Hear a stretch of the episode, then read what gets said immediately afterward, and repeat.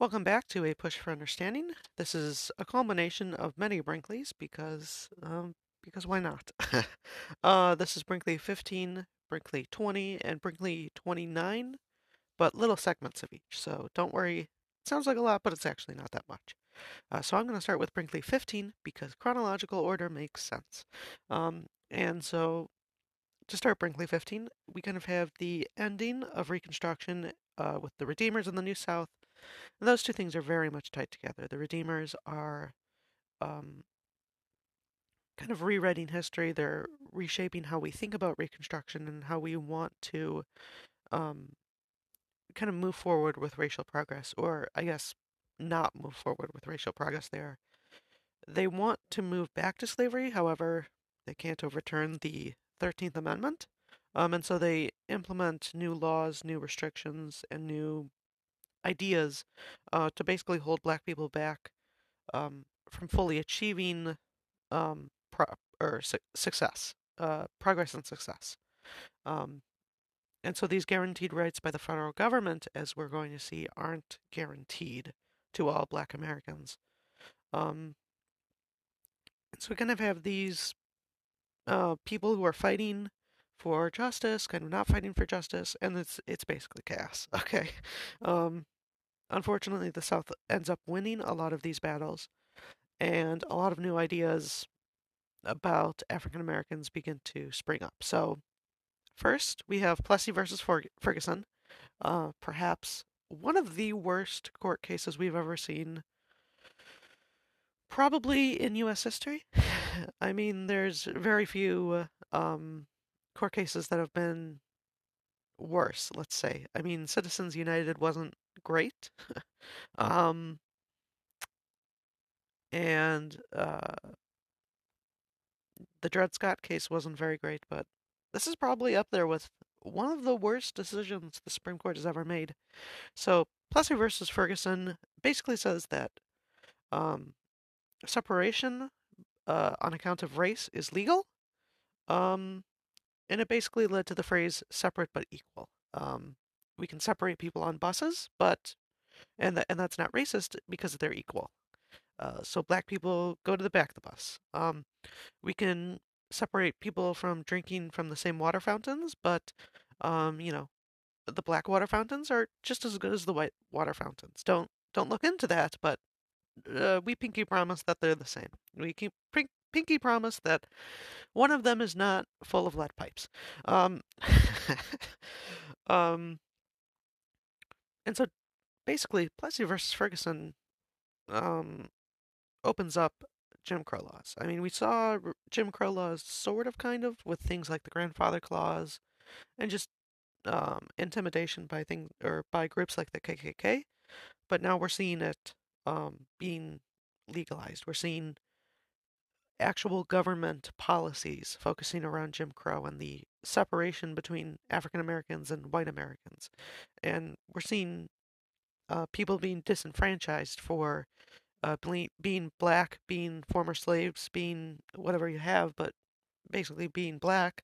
Um, and so we have people being disenfranchised based on things like poll taxes, um, basically saying that uh, to pay or you'd have to pay to vote, which not only hurts African Americans, who remember have just been freed, so they don't have a lot of money to go out and vote every two years or every year, however however um, politically involved these people are. Um, probably can't afford it, probably don't want to afford it. Um, so it not only holds back, back uh, former slaves, specifically, you know, the African Americans, uh, and even the free blacks or the former free blacks um, who escaped slavery, uh, they still start with nothing then. So, uh, but it also hurts uh, poor white Southerners as well. Um, and we also see things like property requirements that you have to to be able to vote. You have to ha- uh, own land or own a house or whatever, kind of going back in time. Uh, because remember, um, it was uh, uh, the Jacksonian era kind of started with this new idea of voting, and they actually took away uh, like the wealth taxes and the property taxes and well, not property tax, property requirements to vote. Um, and so now we're kind of seeing a resurgence for that based on um, racism instead. And then Southerners also strip people or strip black people of their right to vote through uh, many ways. They um, harass them in voting places. They uh, make them take tests. Well, they make they make everybody take tests, but it's up to the poll workers to decide uh, who correctly filled out those tests. And I'll leave it up to you who uh, is correctly filling out these tests. Um, I've actually taken one of these tests. Um, it is extremely difficult and extremely vague, um, and it's very difficult to do in the time frame that they gave you. Um, I think they give you like 10 minutes to do it, and it's like a four page thing um, with extremely vague language and extremely vague ideas and questions, and it, it makes no sense. Um, if you're interested, there's like a ton of PDFs on the internet. Just search up like um, poll tests and then a state poll test Louisiana, poll test Georgia, um, and you know a hundred of them will pop up. They're extremely difficult, um, but also kind of fun uh, to look back on because they're so absurdly stupid. um, and so, along with this new kind of wave of racial stigma and racial suppression, um, we kind of have two ideas of thought. We have Booker T. Washington, who many of you probably know. Uh, Booker T. Washington kind of focused on self improvement. He said that, you know, you need to focus on your education, you need to focus on your work, you need to focus on self improvement, and that will prove to white people that we're equal, that the black man is equal to the white person. Um, and that's how we're going to change the system by improving ourselves and proving to other people that we deserve rights. And um, kind of against that, Du Bois uh, argues that argues against Washington, saying that black people shouldn't have to prove anything to white people; that they should be given rights now, and that total equality is not something you have to prove based on how competent you are or your level of education or you know how many or whether or not you're an upright citizen equality is the bare minimum of society, and it should be granted to everybody, no matter um, what your racial identity is. Um, kind of going along with this, we have uh, Ida, Whale, Ida Wells, sorry, um, and she's kind of pushing for this anti-lynching, anti-hanging um, movement, uh, which basically was killing a lot of African Americans throughout the South. Um, you know, eh, obviously not a great thing, but um, for some reason, uh, her campaign never really gained traction in Congress or in government, and so a lot of anti-lynching laws uh, never really happened. Um, but there was a big movement, especially in the North, um, as they be- began to see, um, you know, African Americans getting hung for not even being tried uh, you know, it really pushes the North towards a anti-lynching movement. Um, and so that's kind of the end of Brinkley 5. Or, sorry, Brinkley 15. Um, and so now we're moving kind of more uh, into African American reforms and the civil rights movement. So, um, this is Brinkley 20 at this point. So, the beginning of the downfall of all this horribleness, racism, Jim Crow, uh, kind of starts with um, Brown versus Board of Education. Or I should say, it's kind of the beginning of the end for Plessy versus Ferguson. Um, so Brown versus Board of Education ruled that uh, the schools were separate, but they were not equal. And so that's kind of undoing Plessy versus Ferguson that said uh, separation's okay, but they have to be equal. And the Supreme Court says, but they're not equal.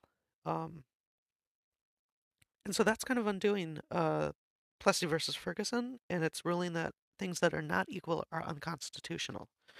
And so we, with that, we see a wave of new things like um, Little Rock Nine, where I'm sure everybody knows about Little Rock Nine, but if you don't, I mean, look into it first of all. You really need to, you really need to know what these kids went through. But Little Rock Nine, nine students were blocked uh, from going to a desegregated school after uh, Brown versus Board of Education. And they were stopped like, I think, three times or four times, um, just harassed by not only the parents, but once they got into the school by the students. Um, and it was just, it was a lot. Um, eventually, it got very, it got so bad uh, that Eisenhower, President Eisenhower, uh, ordered the National Guard to Arkansas and sent in like a whole, I guess, brigade or division of the National Guard to escort nine students into the school uh, because these parents were so. Uh, I wish I could swear, but we're so bent on not uh, keeping these students uh, from going to the school, which is obviously insane. um, and just so weird that nine students were able to make such a big impact on the nation and were able to summarize su- such a movement in like such a way. um, along with this, we see the Montgomery bus boycott. Uh, the buses, like I said earlier, the buses were having African Americans uh, sit at the back of the bus or stand. Um, and so blacks boycotted the buses until they could sit anywhere on the bus. Um, I think it was like a year, year and a half campaign. It was a very long campaign, um, but it worked. Uh, the buses eventually gave in and kind of undoing the separate but equal thing again. So Plessy versus Ferguson has seen so far two, um, I guess, unties in the ball of horribleness that it created. um, then we see sit-ins, uh, college students sitting in kind of at the restaurant booths and just taking up seats, just sitting there, not not doing anything. But that's the point. They're taking up the seats at cafes, at diners, at um, restaurants, and eventually these businesses uh, allow anybody to sit anywhere. And again, another punch to Plessy versus Ferguson, and it uh, once again undoes that.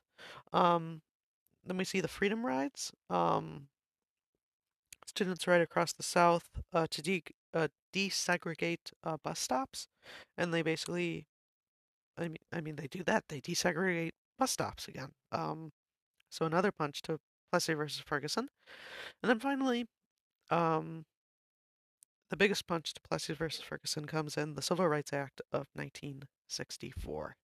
Uh, at this point, President Lyndon B. Johnson um, introduces legislation prohibiting segregation in public areas, employment, and increasing power of the government to intervene when states don't do that. Basically, it bans racial discrimination. You can't be turned away from a hospital because you're black.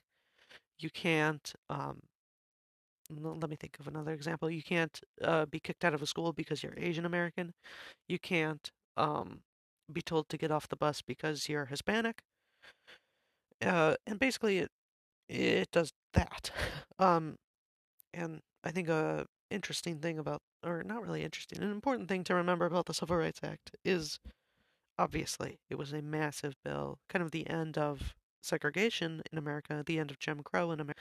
Um, but it also led the way for um, amendments to be attached to those bill uh, to that bill as well, uh, to include religion, to include gender, to include um, hold on, uh, gender, religion, and immigration status, uh, like citizenship, and overall just it's it's become a bill. It was a bill of racial um, racial progress, but now it's a bill of just general progress of equality for women, equality for, um, you know, uh, uh, kind of religion. uh, I don't know why that took me so long to say.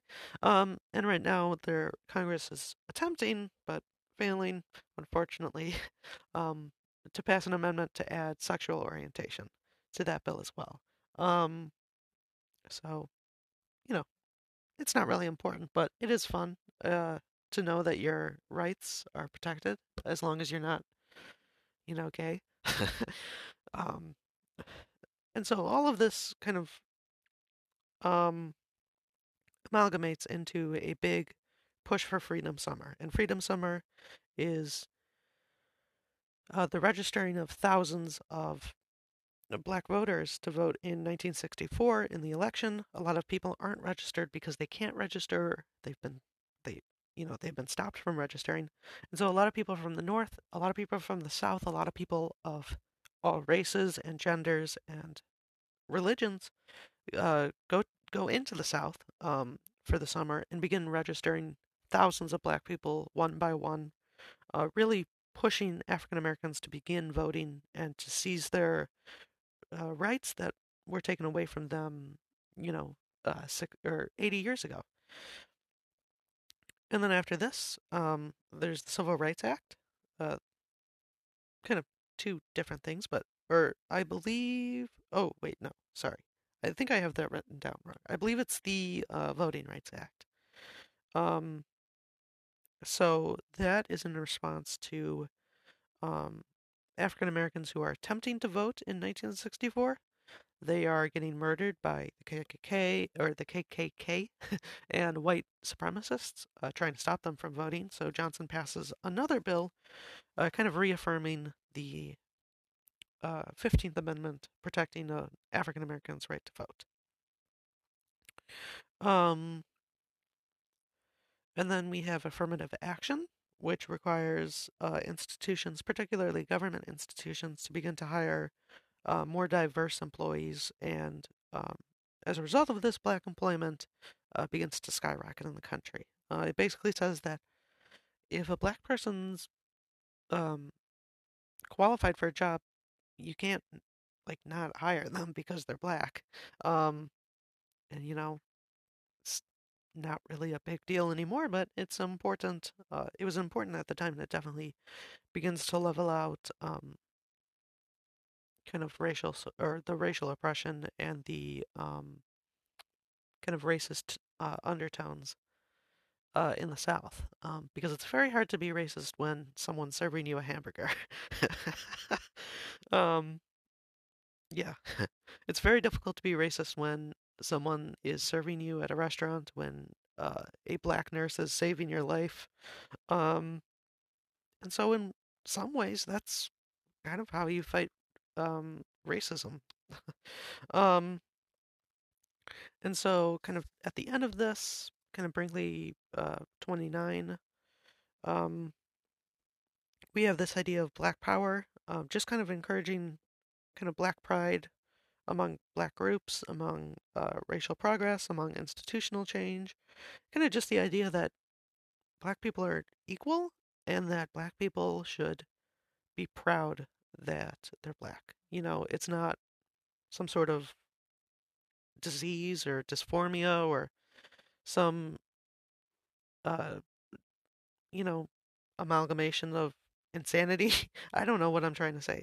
It it seems very obvious now, but um, when you've been told your whole life that being black is bad, that being black is not normal, that being black is um, stopping you from being equal to white people, can be difficult to begin to accept yourself and say that actually I'm black and that's that's okay. Um, and so this idea of black pride and being proud that you are black and being proud or proud that you uh, have made so much change in uh, America kind of begins to take shape in kind of towards the end of the civil rights movement, and that's really kind of the end of the civil rights movement, um, because so much has happened in so little time, and I mean, obviously, a lot of people. Uh, I, I didn't really go into specific people, Martin Luther King Jr., Rosa Parks. Um, I'm sure all of you know about those two. Um, but you know, specifically people like Malcolm X, John Lewis, some still well-known people, but perhaps lesser-known people of the civil rights movement. Um, I mean, if you'd like to look into those people, uh, specifically John Lewis, because John Lewis did so much. Um, just passed away in 2020, I believe, right? Uh, uh, yes, he passed away in 2020. Um, trying to remember if it was 2020 or 2021, but yes, he just passed away in 2020. Um, he was a elected official, a representative from Georgia. Um, overall, an incredible person, obviously. Um, but definitely someone who, if you don't know enough about him, or if you do know anything about him, definitely a person um, who's worth Googling, who's worth taking a look at, who's worth uh, celebrating as a black leader. Um, just as much as Martin Luther King Jr., just as much as Rosa Parks, just as much as Malcolm X, or, you know, a number of uh, African Americans uh, who did so much during the civil rights movement. And so I believe that's everything I wanted to say. And so uh, thank you for listening. I hope you learned something new. Um, and I hope I hope to see you next time. Thank you for watching.